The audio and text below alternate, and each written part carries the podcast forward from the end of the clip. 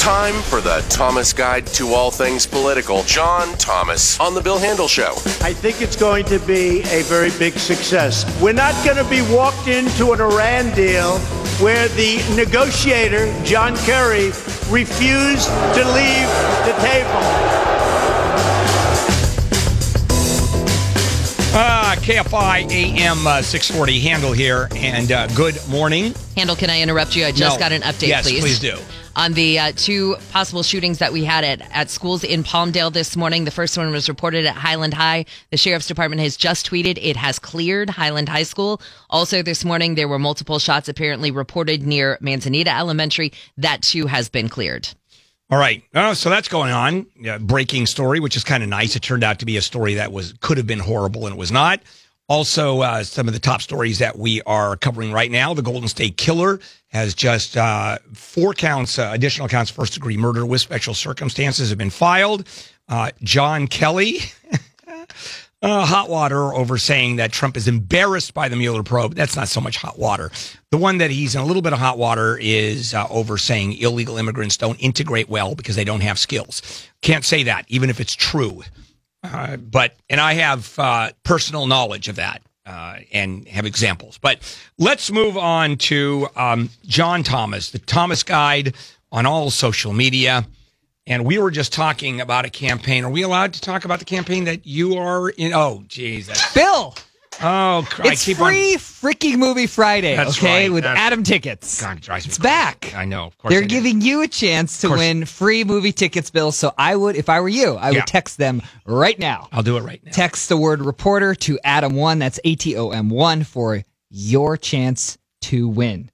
Standard data and text messaging, messaging rates apply. Bill, how do you forget that? Uh, that's easy. I just, I'm paying your bills. I know, right you now. are. Yeah, you So, are. Okay. You're welcome. uh, now, uh, the event, the, can we talk about your uh, particular campaign? Would you rather not? What's going on right now? Sure. Ha- Okay. to. Uh, you're hearing ads on KFI uh, that are anti Sean Nelson uh, ads. And this is a seat that is replacing a retiring Republican uh, Representative Ed Royce. Seven ca- 17 candidates on the ballot. And John, you are running the campaign of Sean Nelson. Yeah. And we were talking about how wildly successful it is, it is and will be. so let's talk about what's going on because there's inside baseball that people should know what makes a campaign work and doesn't work. Well, there, there is, and so what's just happened is the the Democratic National Party is called the the Democratic Congressional Committee. It has a little acronym for it.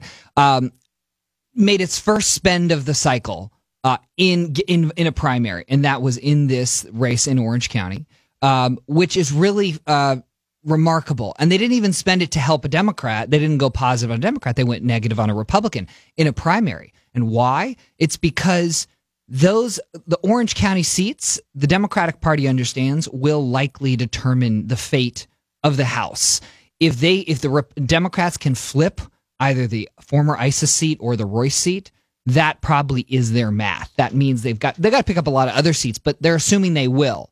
But even if they pick up the other seats and not these Orange County seats, there's still probably no path for them. So they decided, look, we're going to go negative on the guy that we don't want to run against in a general because if we drown him out with negative with more money than his campaign even has, that we can define this guy before he's defined himself, and then we have a clearer path at winning this seat in November. So uh, we talked about this before that money is everything. Uh, you and I have often talked about when we talk about a campaign, what is the weakness of any campaign that you're running? And you always start with the fear that not enough money is going to be raised. That's number one, two, and three Well, in importance. It, it is because money allows you to tell your story. Uh, and sometimes you have to do multiple things. You have to tell the broad story about who your candidate is. Maybe you have to uh, tell a story about your opponent and bonk them down a couple points. And if when you have less than optimal resources, you can't do it all. Also, when you have more money, it's it's interesting. You know, um, this was a sprint of a race. Uh, nobody saw that Ed Royce was going to retire, so the candidate didn't have a lot of time to raise money. It was a difficult, uh, short few months to put together. Quite frankly, you know, better side of a million bucks, which is which is hard to do. Uh, if you the more money you have, it also protects you from attacks. So, for instance, the fact that the DCCC is spending against Sean Nelson, by the way, they're attacking him. The ads are attacking him on taking a pension. What's interesting about that is um, he actually ran and, and is known, highly regarded. He worked with John and Ken on uh, back in uh, the early 2000s on reforming the pension system. Like, But it doesn't matter. but does it doesn't matter because that's the Democrats. That's the Democrats' story, Right. And they're the loud talker, and that's the concern here. Here's what's kind of interesting though about this particular hit. Um, there are uh, good hits and weak hits. This is kind of a, I'd call it a blah hit. We're not thrilled about it, of course. we would rather they being saying good, positive things, but it's a blah hit because they talk about the pension stuff, which is getting mixed reactions from what we're hearing, but then they go all in on the fact that Nelson took a government funded Prius saying he's a big spender and and they have him in a they have a TV ad going too where he's driving around in this cartoon Prius. And we're all kicking ourselves going, a Prius? Uh, He's fuel efficient. Like when is that opulent? So I guess the point is we're not entirely sure that the attack will in fact resonate. Some in a campaign and this isn't one of them, but in a campaign where you've got full budget, lots of money. In a moment like this, what you would do is you would go up on the air with a response ad saying, which is true, which is Nancy Pelosi does not want Sean Nelson to be in Congress. And we would turn that attack around, and Republicans would say, I get it. Okay. And then so every time they see that negative ad, it would actually serve as a positive. In this campaign, because we're so under, we're underfunded and we're being drowned out, So you can't refute. we don't have that ability. Yeah. And there it is. Money is everything. You can, if you have enough money, effectively what you're saying, you can get almost any message out, take the most modest negative uh, that you can and blow that up. And uh, that's the story. Yeah, there, there's there are ways to there are always ways to answer it, um, but it, it's it's tough when you're getting drowned out. It doesn't mean. Here's the thing, though: in a primary electorate, Nelson has still gotten out a lot of communication saying he's the real conservative. So the electorate may still get it, and this attack may not be strong enough to pull him down. All right. Uh, for your sake, I hope that's the case. Yeah, I do. We'll also not play the anti Nelson ad uh, to demonstrate it now during the segment. They can pay for it. Yeah, okay? good, okay. They can just pay for it. All right, we're going to come back and uh, move over to a little bit of Trump news. And, well, really? There's all, there's all kinds of that. And uh, also your chance to win $1,000. So we'll be right back. J- I want the world to know, got to let it show. I'm coming up. All right. I want the world KFI Handel here as uh, we finish our segment with John Thomas. And here's your chance to win some cash. Your shot at $1,000 now. Text the keyword bills to 200 200. You'll get a text confirming entry plus iHeartRadio info. Standard data and messaging rates apply. That's bills to 200 200. The winner's notified with a phone call, which you must answer like Lupe in Victorville did. Your next chance to win $1,000 coming up next hour. All right, back we go. John Thomas, uh, the Thomas Guide to Politics, uh, all over the internet. All right, we this we've talked about, and that is literally three weeks ago. The midterms, uh, the Democrats were going to wipe out the Republicans in the midterms. Maybe a month ago. That's turned around completely, hasn't it? it, it's remarkable, Bill. The generic ballot, which is really the best thing we have, is a sort sort of bellwether. Meaning, you know, we ask the question of, would you vote for a Democrat, generic Democrat, or generic Republican?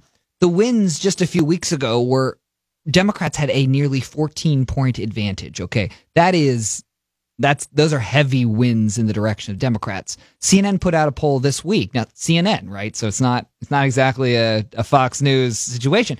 Uh, saying Democrats only have a three point advantage. And that's that within that is within the margin. The margin plus or minus four. Uh, so what that what that means is, first of all, it's a complete jump ball.